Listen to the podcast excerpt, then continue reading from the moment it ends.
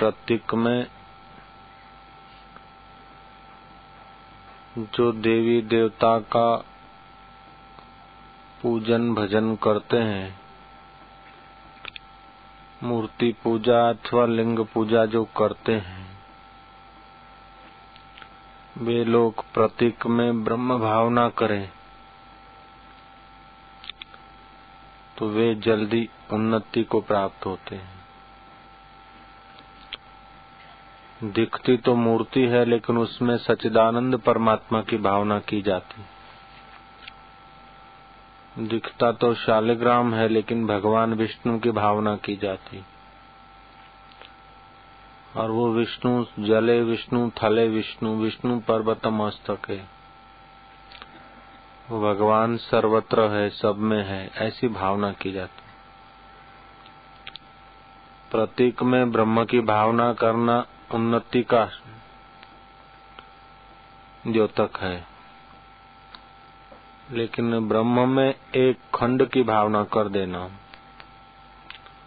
वे आदमी चिरकाल तक क्लेश के भागी होते हैं। लेकिन खंड में जो अखंड की भावना कर लेता है, वो थोड़े ही समय में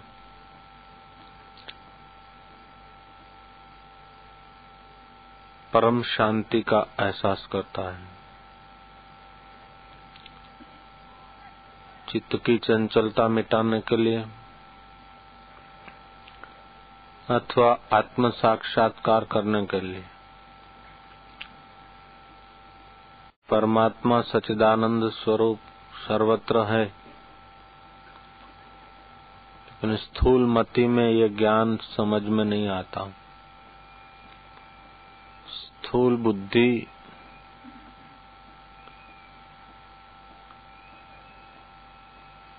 उस परमात्मा का दीदार नहीं कर सकती।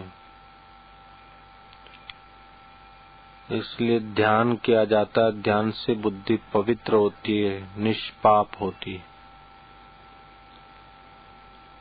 स्वल्प पुण्यवताम राजन विश्वासो नहीं जायते। जिसके पुण्य कम होते हैं, उसको विश्वास ही नहीं होता।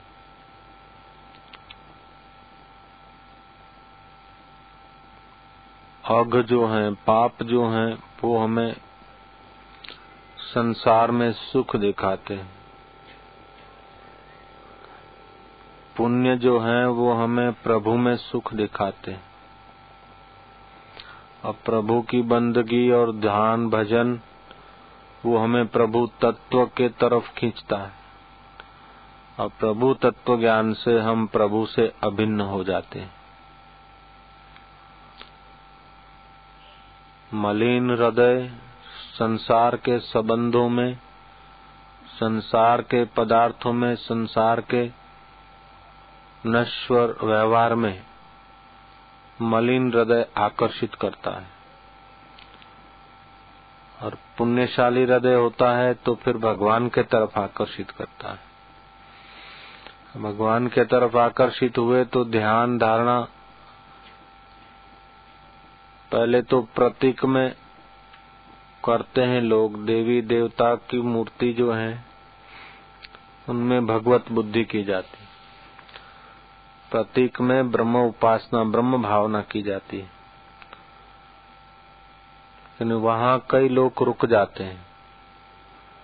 प्रतीक में ब्रह्म भावना की अपेक्षा उस मूर्ति तक ही भगवान उनके सीमित रहते हैं। उस मूर्ति तक के ही ईश्वर को जो मानता है, उस मूर्ति तक के ही खुदा ताला को जो मानता है, मंदिर मस्जिद तक ही खुदा ताला को महदूद रखता है, चर्च तक ही भगवान को जो महदूद रखता है। ऐसा व्यक्ति पूरा जीवन चर्चों में, मस्जिदों में, मंदिरों में जाता है, लेकिन जीवन का अमृत वो नहीं पा पाता है। वो क्लेश के भागी होते हैं। इस लोक में भी और मरने के बाद भी, क्लेश मतलब सुख स्वरूप जो परमात्मा है, उसमें उनकी विश्रांति नहीं होती।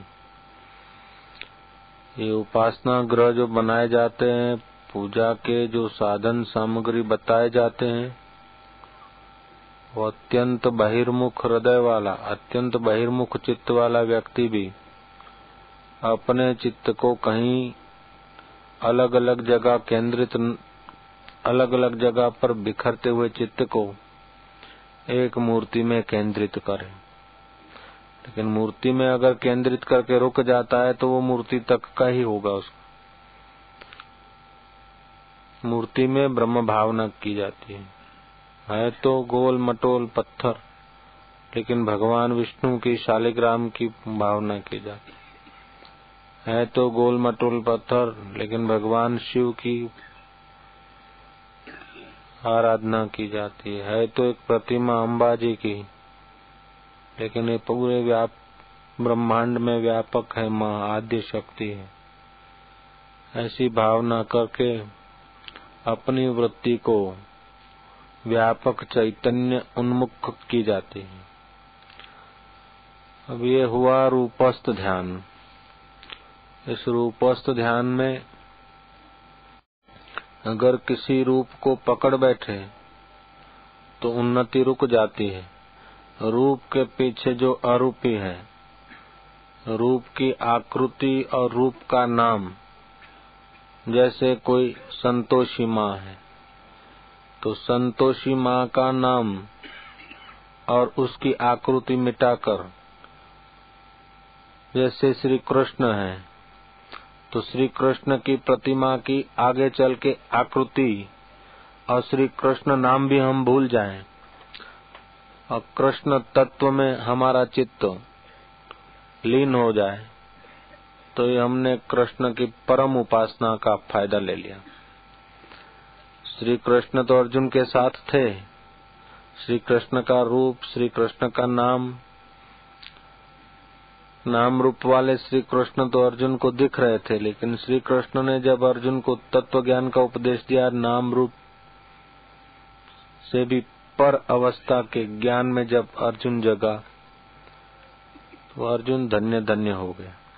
तो प्रारंभ में देवी, देवता श्री कृष्ण श्री राम शिवजी आदि जिनको भी मानते उनसे स्नेह करके उनकी धारणा की जाती। अंत में आगे चल के ये आग्रह नहीं किया जाता कि हमें कृष्ण दिखे, राम दिखे, शिव दिखे। नहीं जो जो दिखे उस सारे दृश्यों को जो परमात्मा देखने की सत्ता दे रहा है, उस परमात्मा में चित्त विलीन होता जाता है। जब उस परमात्मा में चित्त विलीन होता है तो निसंकल्प दशा आती निसंकल्प दशा जो है, वो ब्राह्मी अवस्था का खबर दे देती ये है प्रतीक उपासना वाले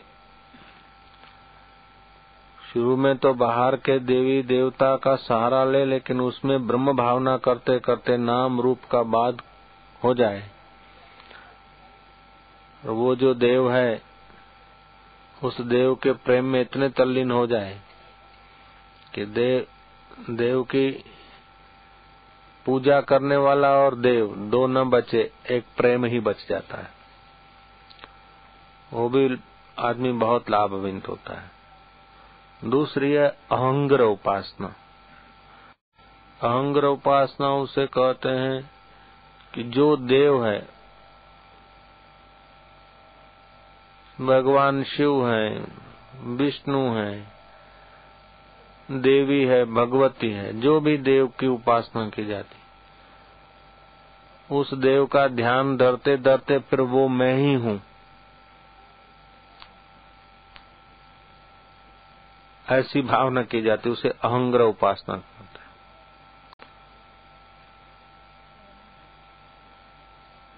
तो रामकृष्ण देव जा रहे थे ट्रेन में, गाड़ी में। रास्ते में कहीं सिग्नल नहीं मिला था, गाड़ी खड़ी रही जंगल में बिली पत्र का झाड़ देखा। और पूजा के लिए बिली पत्ते तोड़ने गए। बिली पत्ते तोड़ के शिव जी को चढ़ाएँगे? सोचा अब शिव कहाँ है? मंदिर में कहाँ जाए? सब जगह जब शिव है तो अपने सिर पर बिली पत्र रखने गए, रखने लग गए।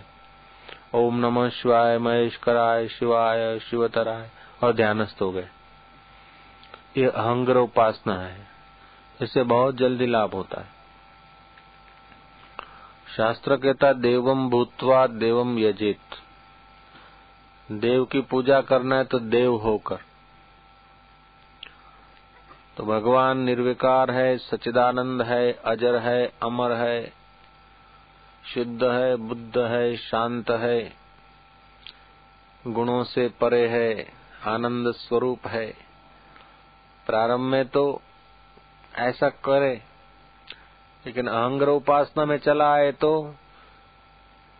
जो भगवान के लिए बोला जा सकता है, वही अपने आत्मा के लिए। महसूस करते करते उस आत्मदेव में शांत हो जाए। ये सचिदानंद है, बाद में सचिदानंद हूँ, शांत हूँ। सत्तो रजो तमो गुणों से परे है भगवान। सत्तो रजो तमो गुण के कार्य होते हैं। भगवान की सत्ता से होते हैं, लेकिन भगवान उनमें नहीं, वे भगवान में नहीं। जैसे भगवान में सत्तो रजो तमो गुण नहीं है, भगवान गुणातीत है। सचो सतो रजो तमो के कार्य होते हैं, भगवान की सत्ता सत्ता मात्र उनको मिलती है। उनके कार्य होते हैं, लेकिन उनके कार्य नष्ट हो जाए, सत्तो रजो गुण तमोगुण बदल जाए, फिर भी परमात्मा नहीं बदलते, परमात्मा सत्ता मात्र है। पहले तो परमात्मा गुणातीत है, सत्ता मात्र ऐसा माना जाता है। लेकिन अहंग्र उपासना में फिर आदमी और गहरा, नजीक आ जाता है परमात्मा के। स्वयं परमात्मा से अलग नहीं रहकर ऐसी भावना करता है। फिर स्वयं को परमात्मा में डुबा देता है। कि गुण सत्व गुण का अच्छा विचार आया, अच्छे काम किए। लेकिन वो समय भी चला गया। रजोगुण के विचार आए लोभ लालच के काम के क्रोध के ऐसी प्रवृत्तियाँ की लेकिन वो समय भी चला गया। निद्रा तंद्रा आलस्य ऐसा समय भी बीतता है रोज वो भी चला गया। ती, तीनों गुण मुझमें नहीं है और तीनों गुण में मैं नहीं हूँ। ये सब प्रकृति में है इनको सत्ता देने वाला मैं गुणातीत हूँ। मैं आनंद स्वरूप हूँ मैं सचिदानंद हूँ मैं सुख को दुख को देखने वाला हूँ। मान को अपमान को देखने वाला हूँ, बीमारी को तंदुरुस्ती को देखने वाला हूँ। जब शरीर रुग्ण अवस्था में पड़ा हो, बीमार हो, पीड़ित हो, उस समय भी अहंग्र उपासना वाला आदमी बच जाता है। उस समय जो आध्यात्मिक विचार करे, पवित्र विचार करे तो उसको बहुत लाभ होता है। शरीर को रोग हो, बीमारी हो तो सोचे कि किसको बीमारी हुई।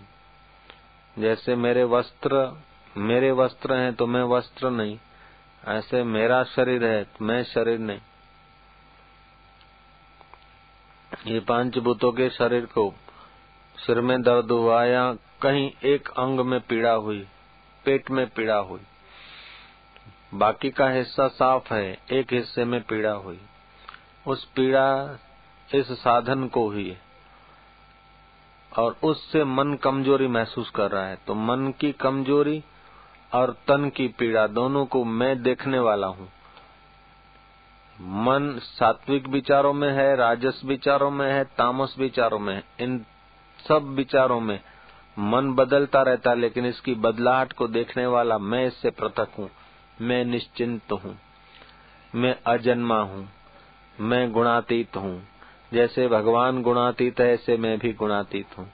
क्योंकि भगवान कहते हैं कि मैं और तू एक ही है तो ऐसा विचार जो करता है, वो रोग के समय अलग अलग भाव से अपने शरीर के उस रुग्ण अवस्था का खूब सदुपयोग कर सकता है।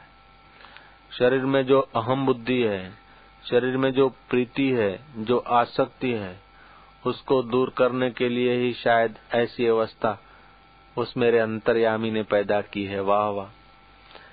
इस शरीर में जो आसक्ति और ममता थी, उसको हटाने के लिए एक दिन ये शरीर जल जाएगा। इसलिए आज पीड़ा हो रही है। इसको पीड़ा हो रही है। ये रहेगा तो भी जाएगा। बीमार रहेगा तो भी जाएगा। तंदुरुस्त रहेगा तो भी जाएगा। ये ऐसे शरीर कई बार गए, लेकिन मैं मैं तो शांत, शुद्ध, चैतन्य, अमर आत्मा हूँ। ऐसा भाव करे तो वो आदमी थोड़े ही समय में ऊँची अवस्था को प्राप्त कर लेता है। तंदुरुस्ती की अवस्था में भी अपने से, अपने शरीर से अपने को पृथक माने, लेकिन रुग्ण अवस्था में तो खास इस बात पर ज़ोर देकर विचार किया जाए तो बहुत लाभ होता है। फिर कभी बैठे हैं, श्वासोश्वास चल रहा है, उसको देखता जाए। श्वास भीतर गया तो सो, बाहर गया तो हम। ये हाथ को, पैर को, शरीर को, आँख को, कान को, नेत्रों को, इंद्रियों को। मेरे संकल्प शक्ति के बिना हाथ हिल भी नहीं सकता। मैं आँख खोलने का जब तक संकल्प नहीं करता हूँ, तब तक आँख नहीं खोल सकता। तो ये शरीर की आँख खोलनी हो तो उसको सत्ता मेरी चाहिए। हाथ को हिलना हो तो सत्ता मेरी चाहिए। जीभ को हिलना हो तो सत्ता मेरी चाहिए। इन सबको सत्ता देने वाला मैं हूँ, वो चैतन्य। सो हम। ये सब के अनुभव की बात है। अभी आशाराम की आँखें बंद है। अब मैं उसे सत्ता दूँगा तभी खुलेंगी। अब अंदर से मैं संकल्प नहीं करता, तब तक आँख नहीं खुल सकती। तो आँख खोलूं या बंद करना हो तो सत्ता मेरी चाहिए, संकल्प मेरा चाहिए। तो मैं संकल्प को, सत्ता को, स्पूर्णा को यदि उस प्रकार मोड़ता हूँ, तभी ऐसी होती। अभी आँख खोल दी, अभी हाथ हिल रहे हैं। इन सबको सत्ता, स्पूर्णा देने वाला मैं चैतन्य हूँ। ऐसा जो लोग भाव करते हैं, ये अंग्रह उपासना करने वाले लोग ज़्यादा ज़्यादा लाभ ले सकते हैं। शिविर कल से शुरू होगा।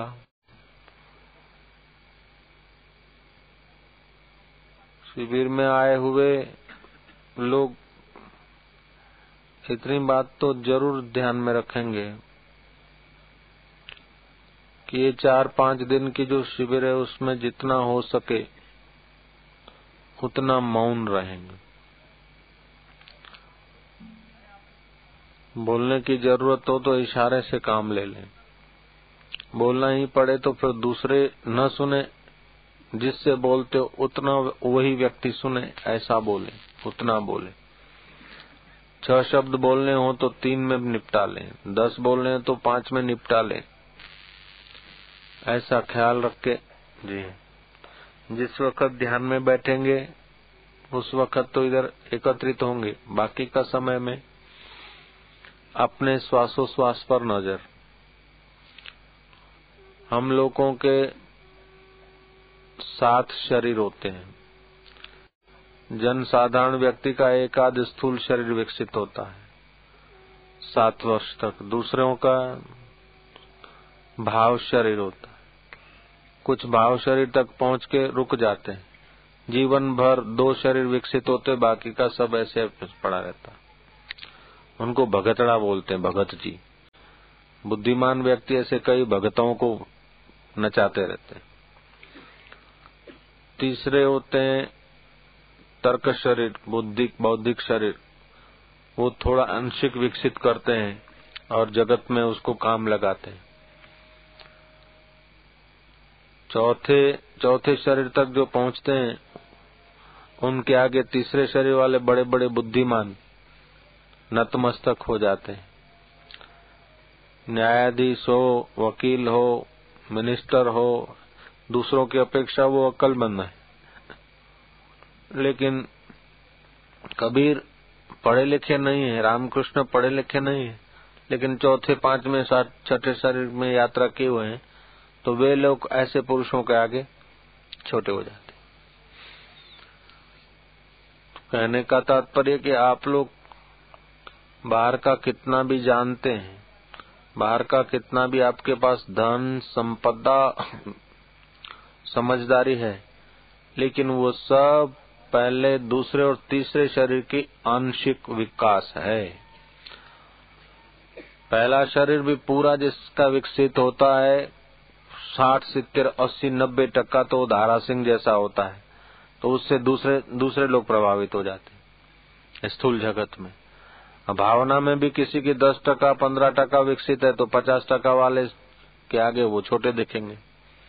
भाव शरीर भी कुछ परसेंटेज तक विकसित हुआ लोगों का। तो इस शिविर में हम लोग चाहेंगे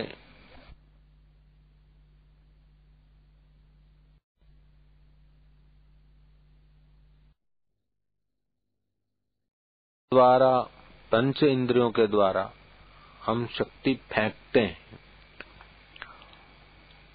तो जितना हो सके कम से कम हम शक्ति फेंके और वही शक्ति हम भीतर के विकास में यूज़ करें। यूज़ होती रहेगी, करने के लिए कोई नए ट्रांसमीटर नहीं लगाने पड़ेंगे। तो जितना हो सके आपको बातचीत में, गपशप में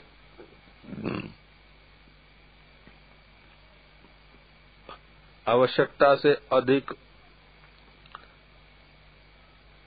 नींद में, आवश्यकता से अधिक भटकने में समय न लगाकर शरीर को, मन को खूब आराम दें।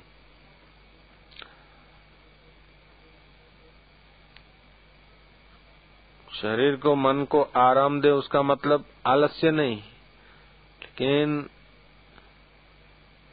शरीर को, मन को ऐसा सुयोग्य बनाए कि वे विकास होने के काबिल बने। अभी यात्रा से आए हैं, आप थके होंगे। लेट गए। लेट गए, पैरों को थोड़ा ऊपर किया और यूँ घुमाया। पैर को, इस प्रकार। तो रक्त का प्रवाह, जैसे शीशासन से रक्त की शुद्धि होती है, ऐसे ही पेडुओं और साथल और पैर, इनको आराम मिल जाता है। लेट गए सीधे, पैरों को थोड़ा ऊँचा कर ये सीधे सो गए, पैरों को ऊँचा करके यूँ थोड़ा घुमाया शरीर को खींचा। एक दो मिनट खींचा, दो तीन मिनट ढीला छोड़ दिया। अगर ज़्यादा थकान है तो जीभ दांतों के बाहर रख दी, दो मिनट। और शरीर को रेस्ट शब आसन में ले गए पाँच मिनट। तो दस मिनट का जो कार्यक्रम है, इससे शरीर की थकान काफ़ी दूर हो जाती। उसका उपयोग इधर भी, आए हो तो इधर भी कर लो, और फिर भी कभी काम आएगा। ऐसे मन या तो किसी जप में तप में होता है या तो बैठे बैठे मनोराज होता है। जप तप में हो तब भी, भी मनोराज में चला जाता है। तो मन का आराम नहीं मिलेगा तो फिर विकास नहीं होगा। उसलिए कभी कभी आप जो भी कर रहे हैं उसको देखो।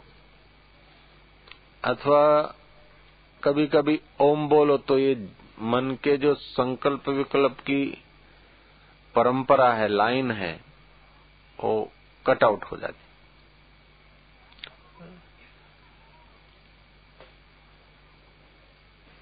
जब भी कुछ मिलेगा, भीतर ही मिलेगा।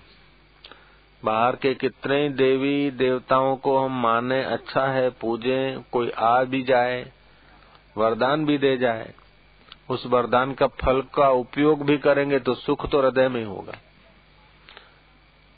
तत्ववेता महापुरुष तप, जप करके कोई देवी देवता से वरदान मांगकर संसार के सुख की इच्छा नहीं करते, अथवा स्वर्ग की इच्छा नहीं करते, वे राम में आराम पाते एक विनोदी चुटका है, कोई मिट्टी के बर्तन बेच रहा था, स्टेशन रोड पर उसकी दुकान थी। मिट्टी के बर्तन बेचने का खिलौने बिलौने, ये वो मटली वटलियाँ छोटे मोटे मतलब मिट्टी का ही उसका धंधा था। दोपहर का समय था, वो आदमी झोंके खा रहा था, आराम कर रहा था। एक विदेशी टूरिस्ट ने उसको जगाया। बोला, इतना बढ़िया मौके पे दुकान, इतने सुंदर सुंदर खिलौने और बर्तन और तू आँखें बंद करके सो रहा है, आराम कर रहा है? दुकानदार ने कहा तो क्या करूँ? स्टेशन के पास में दुकान है। आवाज़ लगाओ। अच्छी मिट्टी से बर्तन बने हैं। इसमें दही जमा के खाओ तो बर्फ़ी जैसी लगती है। पानी ठंडा। कूलर के पानी से भी बढ़िया पानी होता है। अच्छे बर्तन है, पक्के बर्तन है, आदि आदि। तो उस आदमी ने कहा, फिर क्या होगा? फिर ज़्यादा बिकेंगे फिर क्या होगा? बोले, दूसरी दुकान करना, फिर क्या होगा? कि तीसरी दुकान करना, बोले, फिर क्या होगा? बोले, फिर अमेरिका में भी दुकान करना, बोले, फिर क्या होगा? बोले, फिर बड़ी फैक्ट्री के मालिक बनना, बोले अच्छा समझो, ऐसा सब कर लिया, फिर क्या होगा? बोले, फिर एक स्विट्जरलैंड में बंगला बनाना, और एक कश्मीर में हाउस बोट लेकर रहना। बोले, फिर क्या होना? बोले, आराम करना। उसने कहा, वो तो अभी कर रहा हूँ। वो तो अभी कर रहा हूँ, सीधे से भाई दे डायोजनिस बैठे थे नदी के किनारे। और निकला सिकंदर।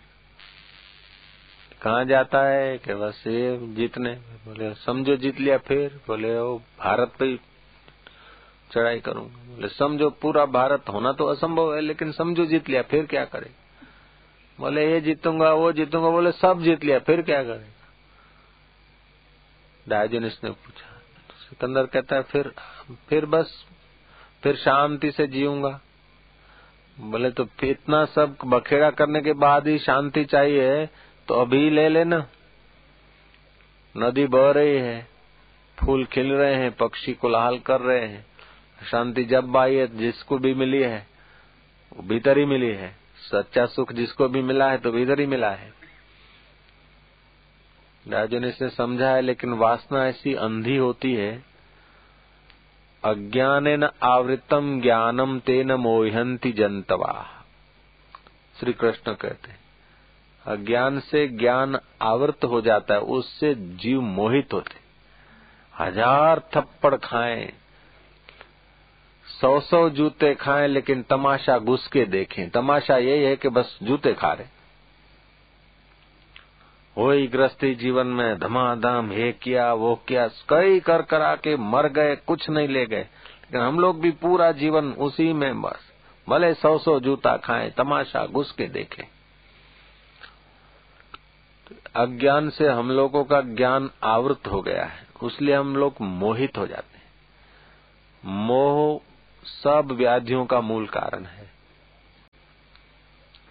इसलिए देह में मोह, पदार्थों में मोह, संसार में मोह, इस मोह को छोड़कर दो पाँच दिन के लिए हम आते हैं तो वो जो मोह से थोड़ा दूर होके आते तो वो जो बच जाएगी जाएगी शक्ति और समय। वो हम अंतर यात्रा में लगाएँगे। तो कई महाशयों को ऐसा भी होता है, भ्रमणा। होते शिविर में है, आश्रम में है, लेकिन आश्रम में समिति का टेलीफोन है, चलो, करो टेलीफोन, रुपया आठ आना खर्च करो, घर का समाचार पूछेंगे। नहीं नहीं, ऐसा नहीं करना चाहिए। अखबार रेडियो, टेलीफोन, तार, टपाल, पाँच दिन के लिए तो तुम समझो कुटुंबियों से तुम भगवान के धाम में पहुँच गए। उनके लिए तुम मर गए पाँच दिन के लिए। हम मरना सिखाता हूँ। आज तक जो हम बने हैं न, उसको मार दो परमात्मा में तो तुम्हारे को अपने जीवन का पता चलेगा। अभी तक जिसको जीवन मान बैठे वो जीवन नहीं है, वो भ्रमणा है। जीवन तो कुछ गहरी चीज़ है। जिनको मेरा मान बैठे हो, सच पूछो तो वो तुम्हारे नहीं है। और तुम उनके नहीं हो। सब सुख के भगत हैं। और मजदूरी करके ही भी तो सुख लेना है तो फिर हृदय में बैठे हुए परमात्मा का सीधा सुख क्यों न लेना? जैसे वो कुमार ने कहा, इतना इतना करके हाउस बोट में रहना है, ये करना है, सिकंदर ने इतना इतना करके भी शांति लेना है। लेकिन शांति ले नहीं सका। यूनान पहुँच नहीं सका। रास्ते में ही मर गया। ऐसे ही हम लोग ये वो करके सब कर करा के भी तो सुखी तो चाहते ना। नौकरी, प्रमोशन, छोकरा, जमई, साड़ू, सब अच्छे हो जाए, सब ऐसा हो जाए, सब अपने कहने में चले, फिर क्या होगा? कि मज़ा आएगा। तो वो मजा सीधे का सीधा तुम ले लो वो चलो चाहे न चलो जय जय अपने कहने के अनुसार सब लोग हो जाए पत्नी पुत्र परिवार सरकार लोग वे वो ઇન્કમ ટેક્સની છૂટછાટ થઈ કે खुशहाली मनाई बम्बई वालों ने ठीक गरीब रोए जो खुशहाली मना रहे हैं वो उनकी खुशहाली कितनी देर और जो रोए उनका रुदन भी कब तक कौन सुने ये सब संसार की उपलब्धियां या संसार में कोई प्रतिकूलताएं अनुकूलताएं आती रहेगी समझो सब अनुकूलताएं हो गई और इनकम टैक्स ऐसा ऐसा एक कायदा हुआ कि कोई किसी के ऊपर इनकम टैक्स नहीं દર મહિને લાખ રૂપિયાના વાઇટ થઈ જાય ચલો વર્ષના બાર લાખ એક વ્યક્તિના વાઇટ થઈ ગયા લો પછી શું एक साल में बारह लाख रुपया एक व्यक्ति के लिए वाइट। चलो, फिर क्या? फिर भी तो सुख ही तो लेना है। उससे सुख की सामग्रियाँ खरीदेगा, बंगला खरीदेगा ये खरीदेगा, वो खरीदेगा, वो बनाएगा, फिर क्या? सुकरात को ले गए एक बड़े स्टोर में। सेठ ने कहा, तुम्हारे जो खरीद करना मैं सब पेमेंट करता हूँ, मैं पैसे दूँगा।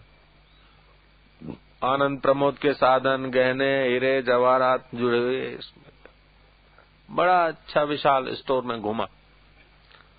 फिर बाहर आके वो नाचा खूब। उस सेठ ने पूछा, क्यों? क्या बात है? बोले, बस मैं उसलिए खुश हूँ कि तुम इतना करोड़ों रुपया कमाने के लिए खोपड़ी खाली करते हो, फिर उन पैसों को खर्च करके फर्नीचर लाते हो।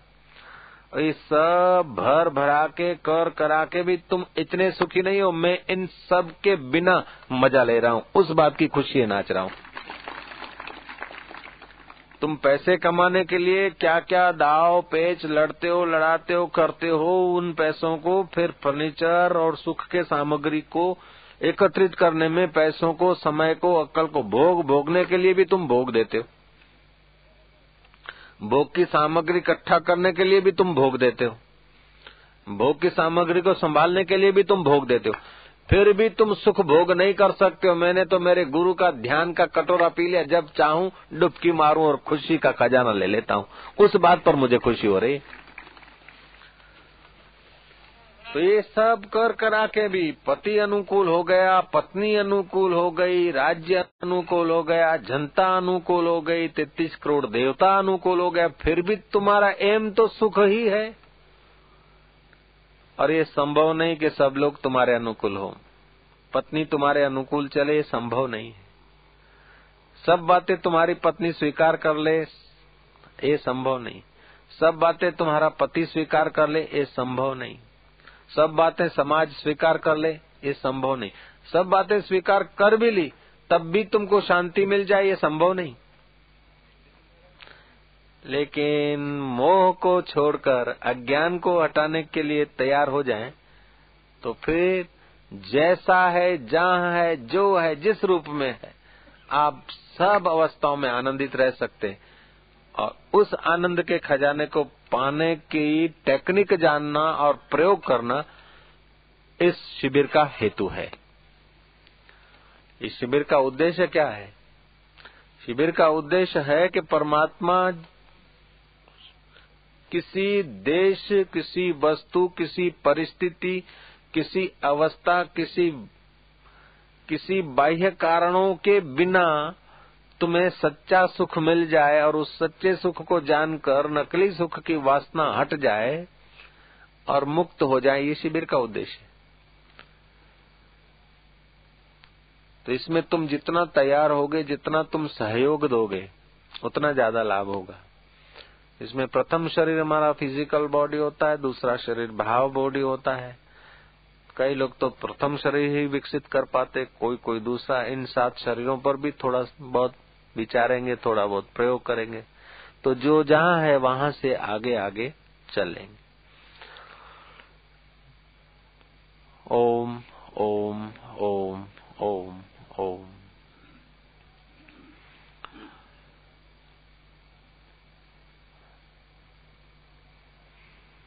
वो तंदुरुस्त, मन को प्रसन्न बुद्धि को जिज्ञासा से भर दे। जानने की जिज्ञासा करें कि हम कौन हैं। मरने के बाद क्या होता है देह का? मृत्यु तो होगी सबकी। तो हमारी मृत्यु हो, होती है, जन्म होता है तो इससे हम कैसे छूटे? मृत्यु हुई तो मृत्यु हुई तो फिर जन्म होगा। और जन्म होगा तो पिता के गंदे उजबे से, गंदी इंद्री से जहाँ स्पर्श हो जाए तो हाथ धोए जाते वहाँ से पसार होना पड़ता है। माता के उदर में रहना पड़ता है। और मासिक धर्म का खून पीकर फिर शरीर को बनना पड़ता है। और सारी ज़िंदगी मजूरी कर करा के फिर उसी शरीर को जलाना है। तो ये झंझटबाजी से हम कैसे छूटे? इन विचारों में बुद्धि को लगाना चाहिए।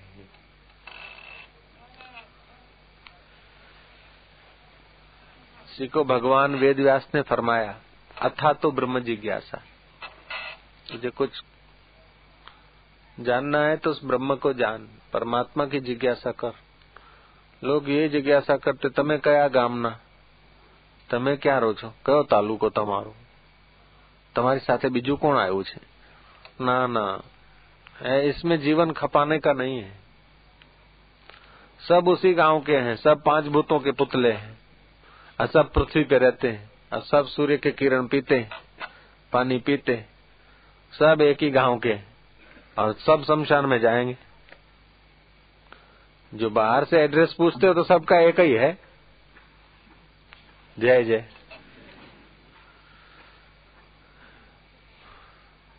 बाहर से एक दूसरे का परिचय पूछते हो तो सबका एक ही है। लेकिन उसमें हमने रेखाएँ पार दी ये तालुका ये जिला ये एकदम छोटे छोटे बातों में खंड खंड में हमने बुद्धि को उलझा दिया। ये जिज्ञासा नहीं। ये बुद्धि का देवाला करने जैसा है। कई आदमी को ऐसी आदत होती है। प्लेन में बैठेंगे, ट्रेन में बैठेंगे। अच्छा महाराज, आप कहाँ रहते हैं? आप कहाँ जा रहे हैं? आपका मूल वतन कहाँ? अब वो भाषा तो समझेगा नहीं। मेरा मूल वतन तो जो सूर्य का था, जो कृष्ण का था, जो राम का है, वही मेरा मूल वतन है। लेकिन उसको कैसे बताऊँ? फिर उसको बताना पड़ता कि मोटेरा मोटेरा कोई मेरा मूल वतन है? जय जय।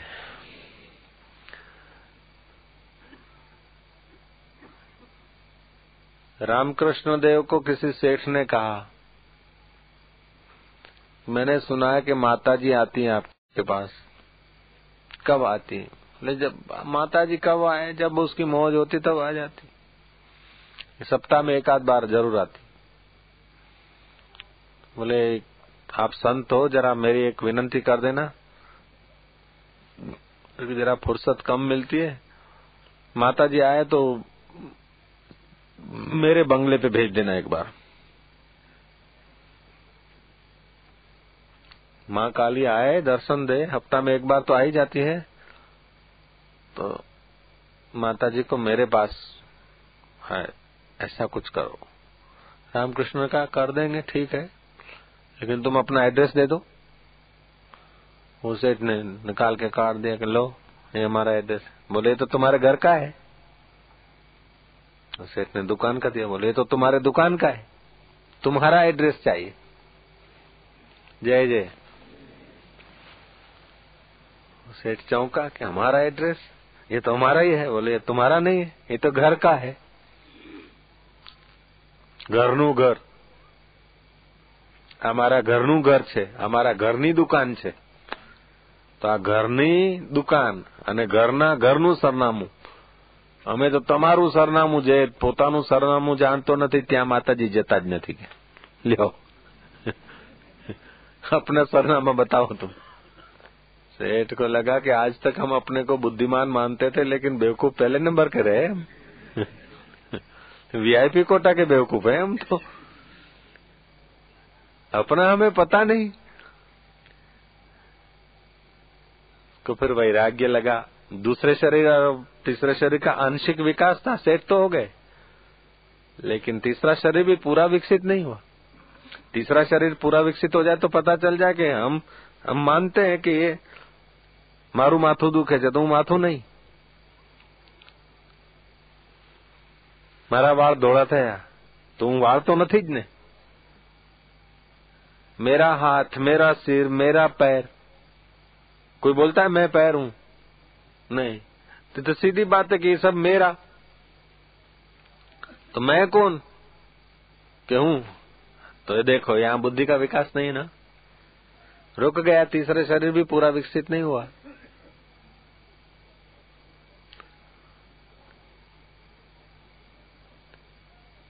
मैं कौन की गहरी गहरी जिज्ञासा होती है ना तो तीसरे शरीर का भी विकास होने लगता है। जब कहीं मौका मिले, शांत बैठो, एकांत में बैठो तो अपने से गहराई से पूछो कि मैं कौन? मैं कौन हूँ? वालजी भाई, अमथा भाई तो वालजी तो इसका नाम है।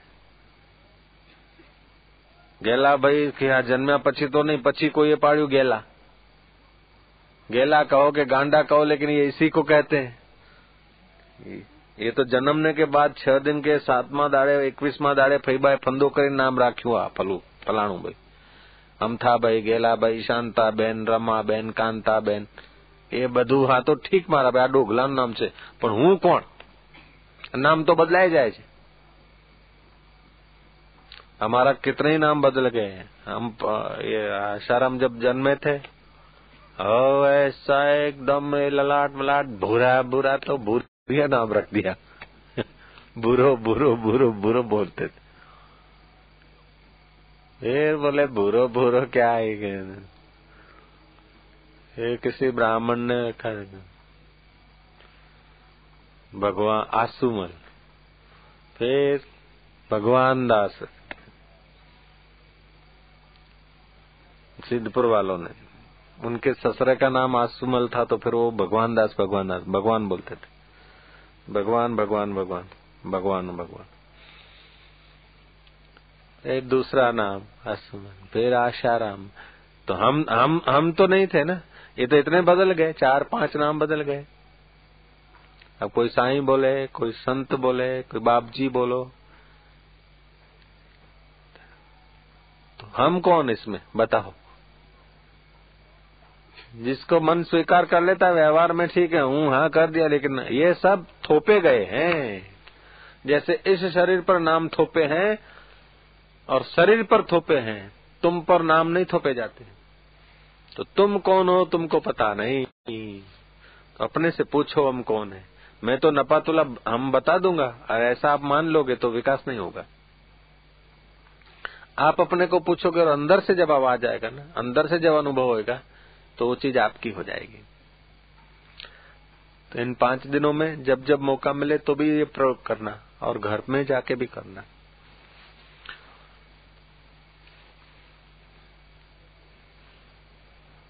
ये कुंडली योग की उपासना, अहंग्र उपासना,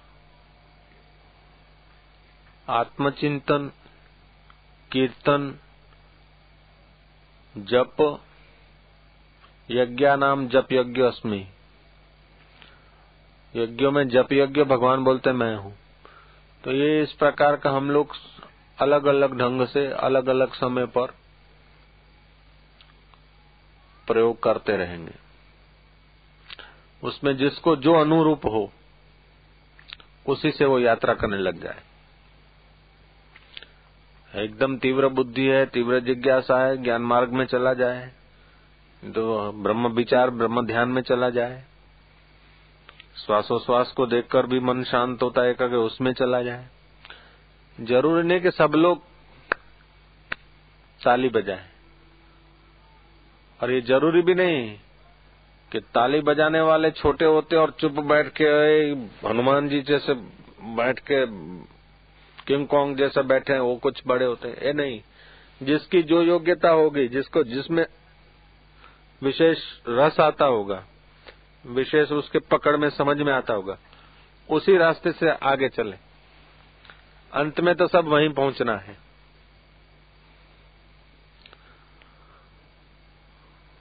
देश बंधस्य चित्त से धारणा। हमारा चित्त एक देश में, एक जगह में केंद्रित तो उसे धारणा करते ये आँख के पलकारे पड़ते न बारह पल एक जगह पर ठहर जाए चित्त तो ये धारणा होती। ऐसी बारह धारणे हो जाए हम्म, तो ध्यान माना जाता ऐसे बारह ध्यान हो जाए तो सविकल्प समाधि। और उससे बारह गुना समय चला जाता निर्विकल्प समाधि तक आदमी पहुँच जाता है।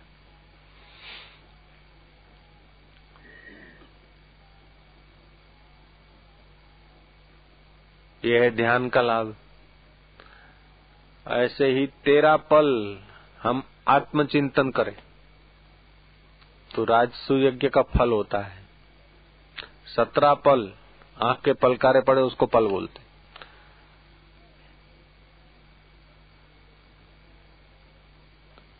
हम आत्म ध्यान में रहें